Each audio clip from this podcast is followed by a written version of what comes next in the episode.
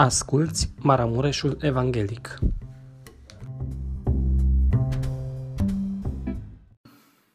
În seara aceasta Dumnezeu este prezent în locul acesta.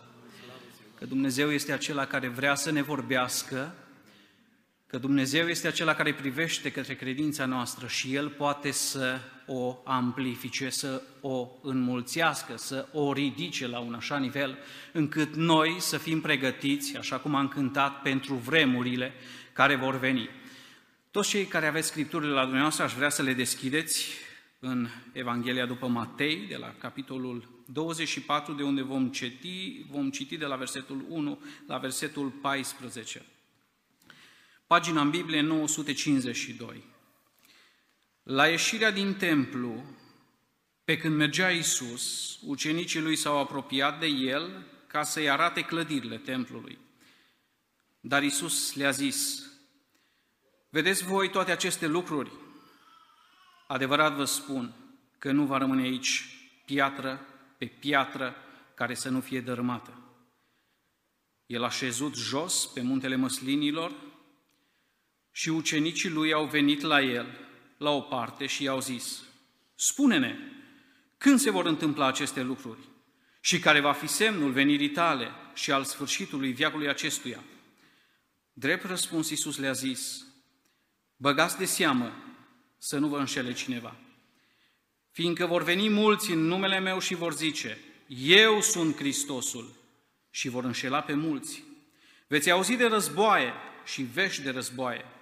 Vedeți să nu vă înspăimântați, căci toate aceste lucruri trebuie să se întâmple, dar sfârșitul tot nu va fi atunci. Un neam se va scula împotriva altui neam și o împărăție împotriva altei împărății și pe alocuri vor fi cu tremure de pământ, foamete și ciumă. Dar toate aceste, toate aceste lucruri nu vor fi decât începutul durerilor. Atunci vă vor da să fiți chinuiți și vă vor omorâ și veți fi urâți de toate neamurile pentru numele meu. Atunci mulți vor cădea, se vor vinde unii pe alții și se vor urâ unii pe alții. Se vor scula mulți proroci mincinoși, mincinoși și vor înșela pe mulți. Și din pricina înmulțirii fără de legii, dragostea celor mai mulți se va răci. Dar cine va răbda până la sfârșit, va fi mântuit. Evanghelia aceasta a împărăției va fi propovăduită în toată lumea ca să slujească de, de mărturie tuturor neamurilor. Atunci va veni sfârșitul. Amin. Vă rog să vă reașezați.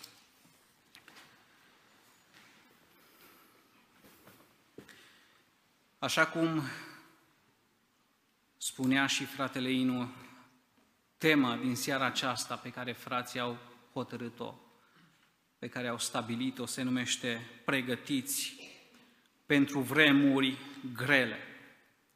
Pregătiți pentru vremuri grele. Este interesant, frați și surori, dacă este să ne uităm la vremurile noastre și dacă este să fim sinceri cu noi înșine, putem să spunem că vremuri ca și acestea, în ceea ce privește belșugul și libertatea, parcă nu au fost niciodată până acum. În care omul să aibă acces la atâtea lucruri, în care omul să aibă posibilitatea să facă atâtea lucruri. Și cu toate acestea, parcă paradoxal, toată această libertate și tot ceea ce se întâmplă în jurul nostru, când privim lucrurile din punct de vedere spiritual, la fel de bine putem să spunem că vremuri așa de grele și așa de provocatoare nu știm dacă au mai fost. Spunem nu știm deoarece timpul este bătrân și au trecut mult, multe mii de ani, au trecut mulți ani de când Dumnezeu a întemeiat pământul acesta. Dar este contrastant, este contrastant această vreme de belșug material și de libertate, contrastant cu repeziciunea cu care stricăciunea afectează lumea aceasta. Și provocările spirituale parcă sunt din ce în ce mai mari. Provocările duhovnicești pentru cei care poartă numele de copii ai lui Dumnezeu sunt din ce în ce mai mari. Acum, făcând abstracție de la lucrurile acestea, un lucru care i-a caracterizat întotdeauna pe oameni a fost să cunoască viitorul. Ei au fost tot timpul fascinați de viitor și Dumnezeu a știut lucrul acesta. De aceea când Dumnezeu le-a vorbit copiilor lui, când Dumnezeu a vorbit poporului lui Israel, a spus clar în Deuteronom, capitolul 18, cu versetul 10, să nu fie la tine nimeni care să-și, să-și treacă pe fiul său sau pe fica lui prin foc. Nimeni care să aibă meșteșugul de ghicitor, de cititor în stele, de vestitor al viitorului, de vrăjitor. Pentru că știa Dumnezeu că această pornire există în om. Oarecum omul dorește să cunoască viitorul. Și în măsura în care, dacă poate și dacă ar cunoaște viitorul, cealaltă tendință a omului este pe cât posibil să manipuleze viitorul. Privind în cuvântul lui Dumnezeu, nu mă duc mai departe decât acel moment în care Saul, când s-a văzut împresurat de filisteni, spune cuvântul lui Dumnezeu în 1 Samuel, capitolul 28, că l-a căutat pe Dumnezeu. A așteptat un răspuns din partea lui Dumnezeu. A spune cuvântul lui Dumnezeu că n-a primit răspuns din partea lui, nici prin proroci, nici prin vise, nici prin turim. Și atunci, încercând să afle ce se va întâmpla în ziua de mâine și oarecând, oarecum să se pregătească pentru lucrul acesta, să fie cu un pas în față, spune cuvântul lui Dumnezeu că atunci Saul s-a schimbat, a luat alte haine și a plecat cu doi oameni. Au ajuns la femeia acea noapte, acea femeie despre care spune cuvântul lui Dumnezeu, cheamă morții. Saul i-a zis, spune viitorul, chemând un mort și scoalăm pe cine îți voi spune. Pentru că se gândea Saul în mintea lui că dacă voi cunoaște ce se va întâmpla, poate, poate îmi voi face niște planuri astfel încât să schimb situația, să schimb lucrurile. De aceea omului îi pare convenabil și este oarecum ispitit să știe, să dorească să afle care este viitorul. Lucrul acesta, din textul pe care l-am citit, vedem că s-a manifestat și în dreptul ucenicilor și nu este singura dată.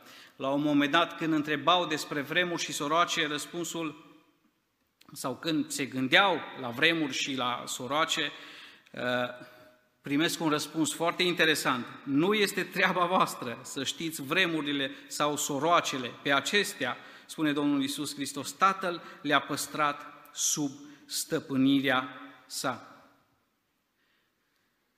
Deși Isus nu vorbește despre timp exact sau despre date exacte, pentru că și Apostolul Pavel le spune tesalonicenilor și le spune clar, încă o dată răspicat și subliniază ceea ce Domnul nostru Isus Hristos le-a spus ucenicilor în versetul precedent, spune Apostolul Pavel, cât despre vremuri și soroace, adică despre timp și date exacte. N-aveți trebuință să vi se scrie, fraților. N-aveți trebuință să vi se scrie, pentru că acestea sunt responsabilitatea lui Dumnezeu. În schimb, voi trebuie să înțelegeți ceea ce se întâmplă în jurul vostru. Și aceasta este oarecum o provocare și pentru noi, frați și surori. Pentru că Domnul nostru Iisus Hristos, în contextul acesta și în, în, în cuvintele acestea pe care le-am citit, El vine și vrea să ne facă să înțelegem că noi trebuie să fim atenți la ceea ce se întâmplă în jurul nostru și să luăm pulsul lucrurilor, pentru că astfel să ne dăm seama în ce moment al zilei noi suntem. La un moment dat, Domnul Isus se adresează cărturarilor și fariseilor și le spune când se înserează, voi ziceți, are să fie vreme frumoasă, că cerul este roșu. Și dimineața ziceți, astăzi are să fie furtună, că cerul este roșul posomorât. Fățarnicilor, fața cerului știți să o deosebiți și semnele vremurilor nu le puteți deosebi? De aceea Domnul nostru Iisus Hristos vine în seara aceasta și ne vorbește și ne aduce înainte câteva semne la care noi trebuie să fim atenți.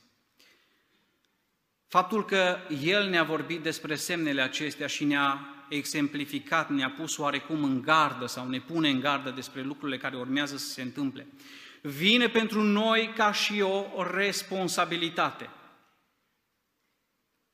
Noi, ca și biserică, ca și aceia care îl urmăm pe Hristos și care îl iubim pe Domnul nostru Isus Hristos și căutăm să fim aproape de El, avem responsabilitatea să fim atenți la ceea ce se întâmplă în jurul nostru. Și trăirea noastră să fie așa pregătită încât să facem față acelor vremuri. Să ne pregătim pentru vremuri grele. Spune Domnul nostru Isus Hristos în versetul 4 și versetul 5, băgați de seamă, în versetul 4 mai ales, băgați de seamă să nu vă înșele cineva, fiindcă vor veni mulți în numele meu și vor zice, eu sunt Hristosul, și vor înșela pe mulți.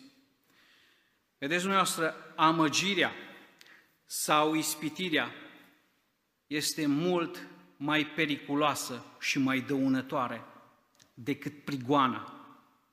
Amăgirea și ispitirea este mult mai periculoasă decât prigoana. Pentru că prigoana, de regulă când se deslănțuie, ea unește biserica. Îi strânge pe frați împreună, îi unește parcă la luptă. Dar amăgirea și ispitirea o dezbină.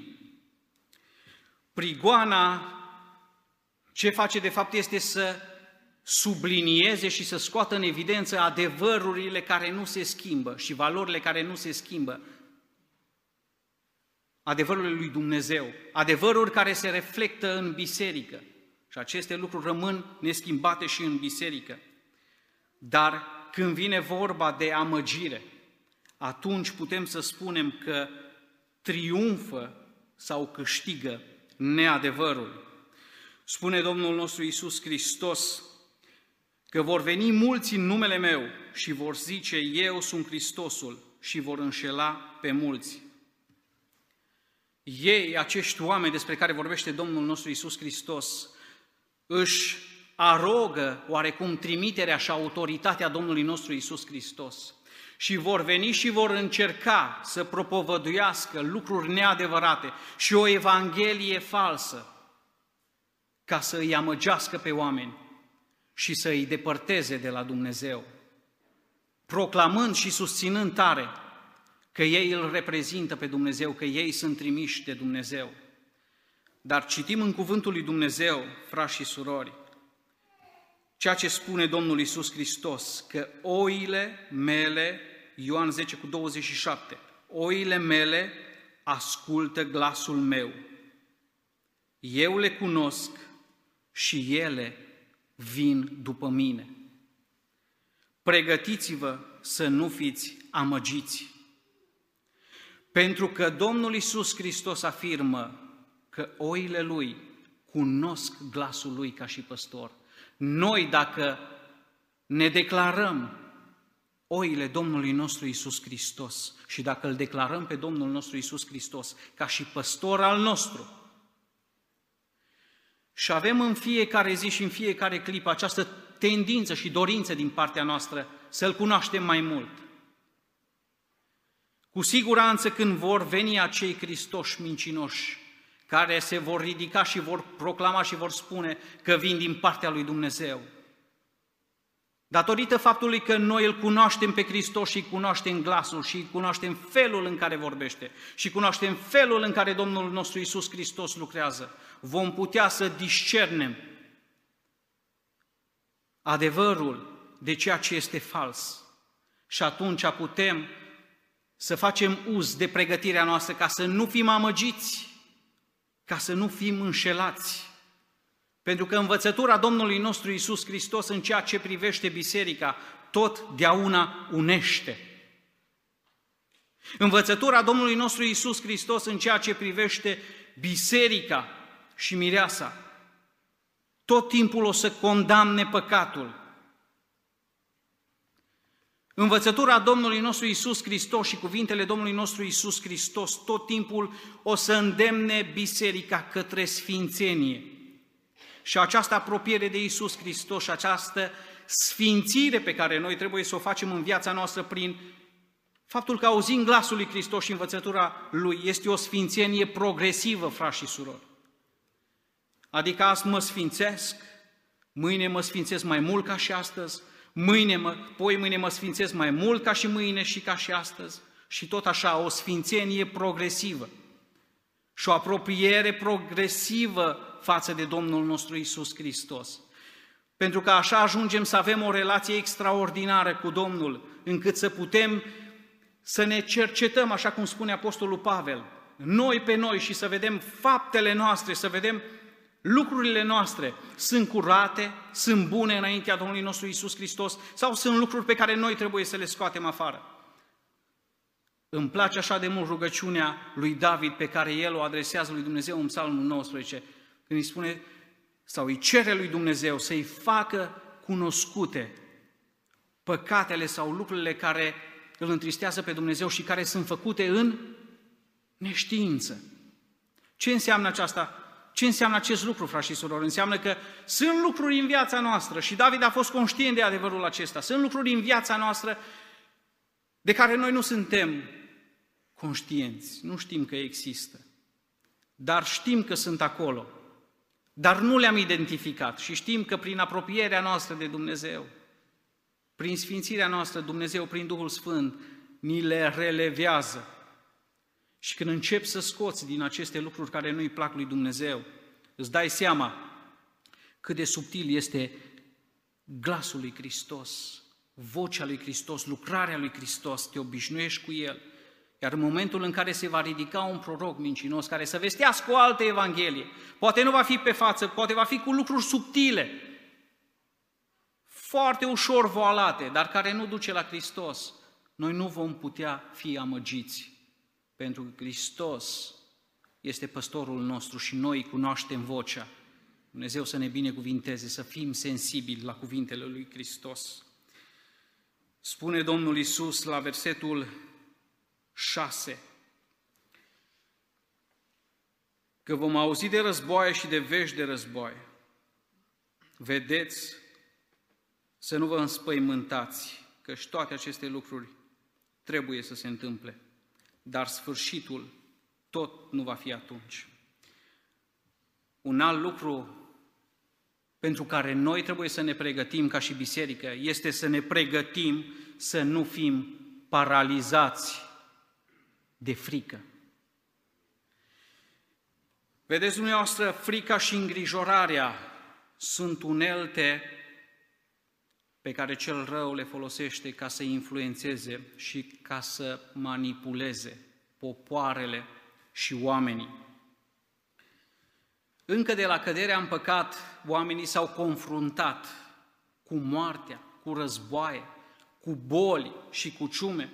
Dar adevărul este că dacă privim un pic în istoria lumii, putem să afirmăm că niciodată amplitudinea lucrurilor, fenomenul la care se întâmplă atât războaiele, cât și ciumile sau pandemiile, ca să fie un termen mai modern, nu au fost la un nivel așa de global, ca și cum s-au manifestat începând cu secolul trecut, cu secolul 20. Parcă începând cu secolul 20, cu primul război mondial, au fost implicate tot mai multe și tot mai multe popoare, popoare care acoperă întreaga față a pământului.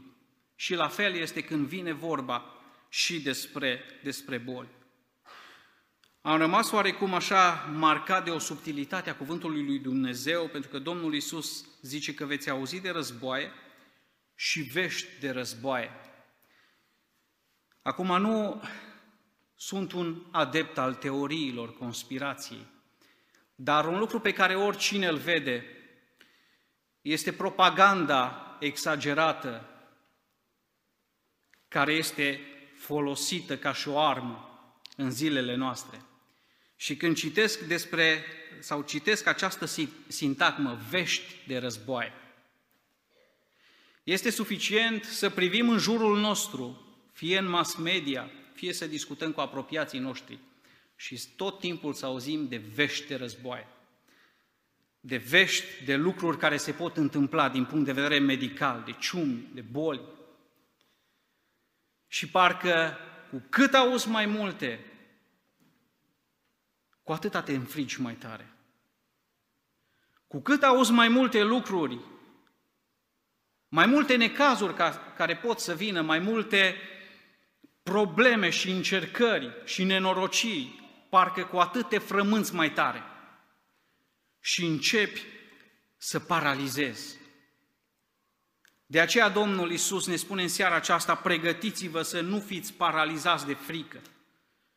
Pentru că au început în secolul 20, noi suntem deja în secolul 21 și auzim lună de lună de lună și acum de un an de zile, zi de zi de zi, propagandă și lucruri care înfioară și lucruri care parcă sunt menite să te termine din punct de vedere psihic și spiritual și duhovnicesc, pentru că poate sunt Oameni care, sau frați și surori care sunt la început pe calea credinței și care nu au o experiență așa de îndelungată cu Domnul nostru Isus Hristos, rădăcini așa de adânci. Și când privești și aud aceste lucruri, se cutremură. Și zic, Doamne, dar unde ești? De ce se întâmplă lucrurile acestea? Dar parcă suntem fără apărare, dar parcă vedem că se întâmplă prea aproape de noi. Și paralizează de frică. La fel au fost și ucenicii, frați și surori când au fost acolo în barcă și a pornit furtuna pe mare. Au pornit lucruri, a pornit furtuna, a pornit o manifestare a naturii, un lucru pe care ei nu puteau să-l controleze. Erau acolo în barcă, vedeau ceea ce se întâmplă, auzeau ceea ce se întâmplă, simțeau că barca se clatină și au paralizat de frică. Dar știți ce a făcut diferența? Un glas care s-a auzit și pe care l-a auzit ei. Și a fost glasul Domnului nostru Isus Hristos, care le-a spus, Eu sunt, nu vă temeți. În seara aceasta Dumnezeu ne spune, Biserică Muntele Sionului, oricâtă propagandă ar fi, și oricâte războaie ar fi, și orice s-ar întâmpla, eu sunt, voi sunteți oile mele, mă cunoașteți, eu sunt, nu vă temeți. Dumnezeu să ne ajute să fim conștienți și să nu paralizăm de frică. Oricât de multe ar fi veștile care descurajează. Spune în ceea ce spune cuvântul lui Dumnezeu în Evrei 13 cu 6. Domnul este ajutorul meu, nu mă voi teme. Cine, ce mi-ar putea face omul? Ce mi-ar putea face omul? Cât timp Dumnezeu este cu mine, cât timp Dumnezeu este cu noi, noi suntem mai mult decât biruitori.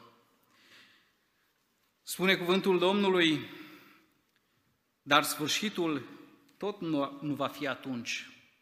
Versetul 6, tot nu va fi atunci.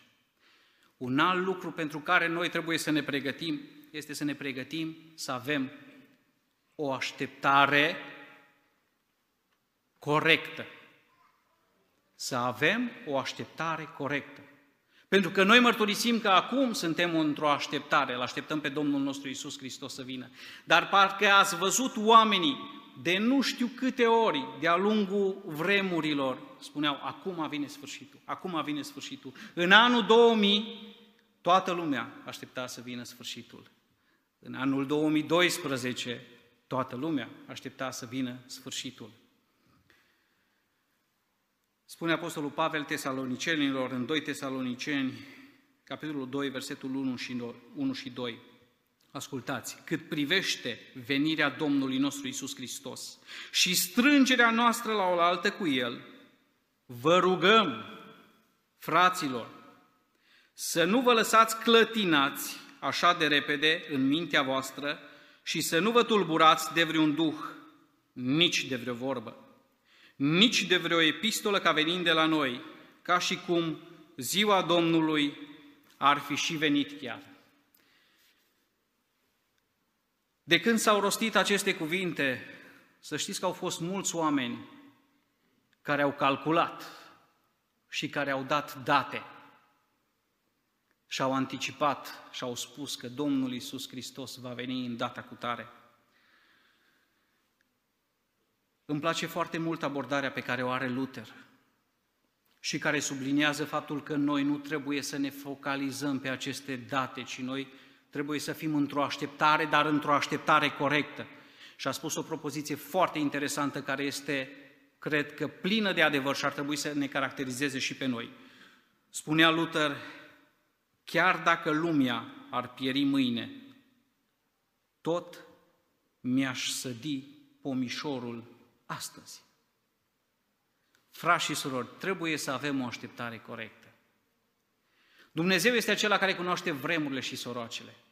Și El este acela care ne dă putere. Noi nu trebuie să facem așa cum au făcut oamenii, au fost în trecut în istorie, spune istoria, un preot numit Michael Stefil, în zona Stuttgartului, Esslinger am Neckar, care a spus că în data de 19 a 10 a 1533 Domnul nostru Iisus Hristos va reveni pe pământ. Pentru că el a spus lucrul acesta, toți aceia care erau în jurul lui, adepții lui, oameni, fermieri, s-au oprit și nu și-au mai lucrat pământul și au așteptat să vină Domnul Iisus Hristos.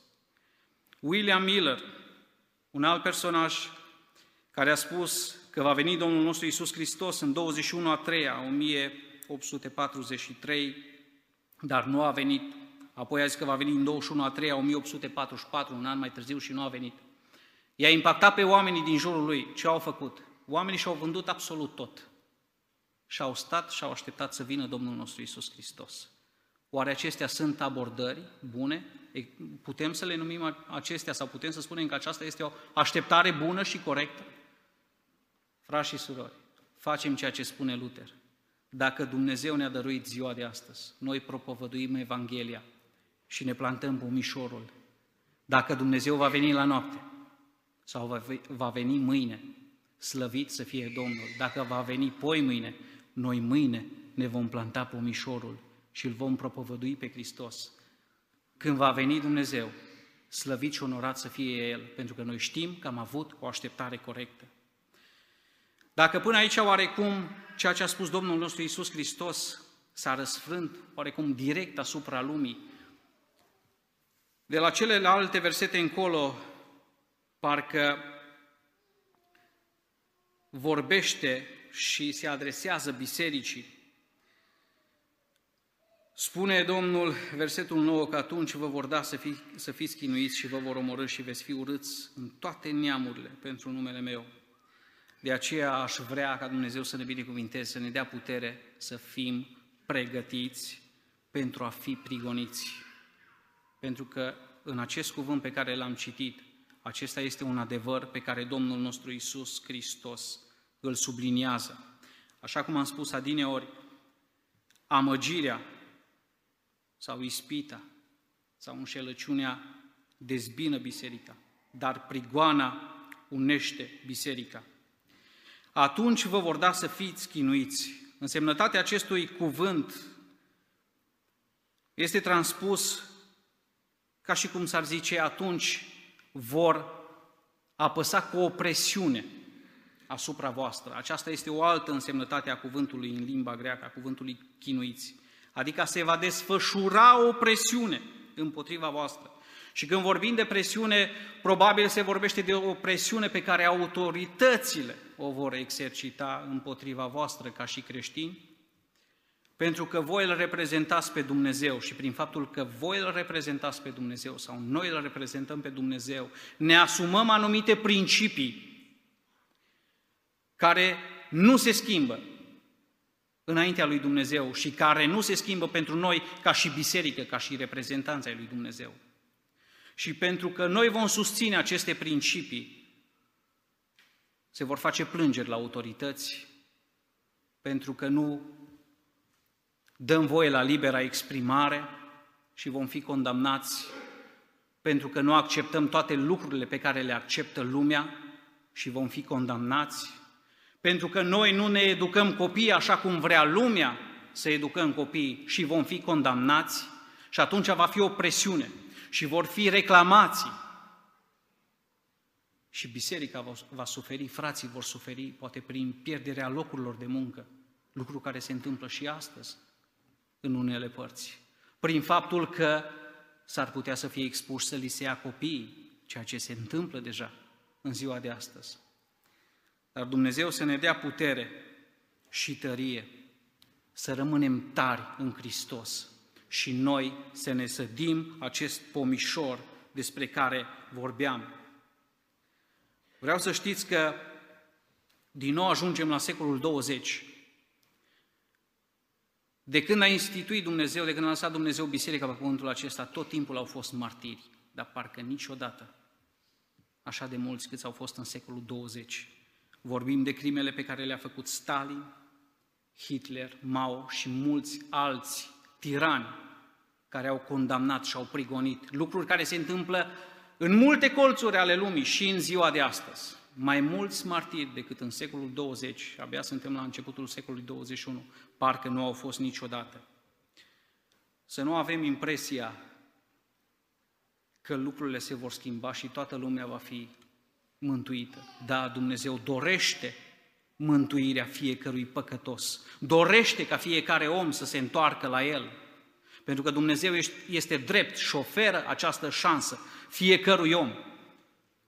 Dar mă gândesc la cuvintele Domnului nostru Isus Hristos, cuvinte care sunt adevăr și realitate. Și aceste cuvinte ar trebui să răsune în urechile noastre. Spune Domnul Isus Hristos în Matei 7, 13 cu 14, intrați pe poarta cea strâmtă, căci largă este poarta, lată este calea care duce spre pierzare și mulți, mulți sunt cei ce intră pe ea. Și ascultați ce spune Domnul Isus când vine vorba despre cei care sunt aleși? Dar strâmtă este poarta, îngustă este calea care duce la viață și puțini nu înseamnă mulți. Puțini înseamnă puțini. Oricum l-am răsucit și oricum am vrea să îl traducem. Puțini înseamnă puțini. Sunt cei ce o află. Dumnezeu să ne binecuvinteze și să rămânem tari în credința noastră. Și dacă vine prigoana și dacă trebuie să o înfruntăm, să rugăm pe Dumnezeu să ne dea putere și să rămânem între cei puțini care se vor bucura de bucuria stăpânului. Iar apoi trebuie să ne pregătim, frați și surori, să rezistăm apostaziei. Apostaziei pe care Domnul Isus o subliniază aici atunci se vor scula mulți proroși mincinoși și vor înșela pe mulți și din pricina mulțirii fără de legii, dragostea celor mai mulți se va răci. A cădea în ispită sau căderea despre care vorbește Domnul Isus Hristos este părăsirea credinței și m-am, m-am gândit la acea pildă despre care vorbește Domnul Isus Hristos în Matei 5 cu 20 despre sămânța care este semănată și mai ales despre sămânța care cade pe stâncă. Spune că din cauza prigoanelor aceasta se ofilește și nu mai dă rod.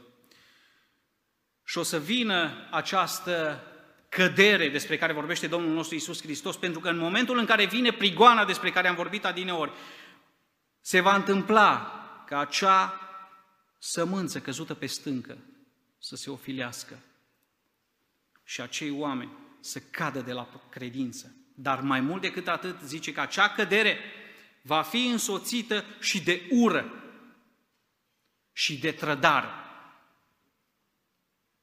Că ai putea să zici, ok, fratele sau sora sau știu eu ce a fost, a căzut de la credință și merge pe un alt drum și își vede de drumul lui. Dar spune cuvântul lui Dumnezeu că va fi însoțită de ură și de trădare. Se va ajunge acolo încât unii îi vor vinde și îi vor trăda pe ceilalți. Și cei care vor face lucrurile acestea nu sunt frați care sunt la credință, Sunt oameni care au picat de la credință, care s-au oferit din cauza prigoanei, din cauza necazurilor, din cauza încercării. Și mai mult decât atât, de parcă nu ar fi suficient și nu ar fi de ajuns, spune Domnul nostru Iisus Hristos, așa, ca și un bonus, se vor ridica și foarte mulți proroși mincinoși, care îi vor amăgi nu pe puțini, ci pe mulți. Vor vesti o cale care le este plăcută lor, o evanghelie ieftină, o evanghelie ușoară. Știți ce spune? Că din pricina mulțirii fără de legi, dragostea celor mai mulți se va răci, frați și surori, fără de legea. Vor, probabil vor propovădui o, o evanghelie doar a harului ieftin, unde există doar dragoste, dar fără lege și fără responsabilitate și fără obligație. Aș vrea să vă spun un lucru, că atunci când dragostea se emancipează și se desparte de tot ce înseamnă Dumnezeu, dragostea aceea se răcește, rămâne goală. O dragoste care nu îl are pe Dumnezeu în centru, este o dragoste rece și o dragoste goală. Dumnezeu să ne binecuvinteze, frați și surori, să-L iubim pe Hristos din toată inima noastră și toate faptele noastre și tot ceea ce facem noi, să demonstreze că Isus Hristos este Domnul nostru și să-L iubim în fiecare zi mai mult și mai mult și mai mult. Și dacă va veni prigoana și dacă va veni apostazia și dacă va veni presiunea și dacă va veni amăgirea și dacă va fi promovată frica și destabilizarea, Hristos să fie Domnul nostru și atunci dragostea noastră va fi fierbinte pentru El și unul pentru celălalt. Și dacă Dumnezeu ne va ține în clocot și în flacără, arzând viu pentru El, în momentul în care fratele care este lângă noi poate se va stinge un picuț, el va putea să se aprindă de la noi, de la focul pe care Hristos l-a pus în noi. Dumnezeu să ne binecuvinteze pe fiecare dintre noi, să fim conștienți de lucrurile acestea.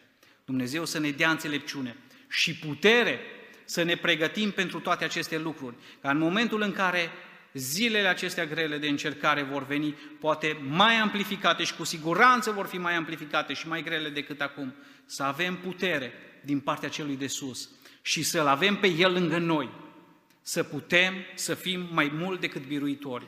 Dumnezeu să ne ajute la lucrul acesta. Amém.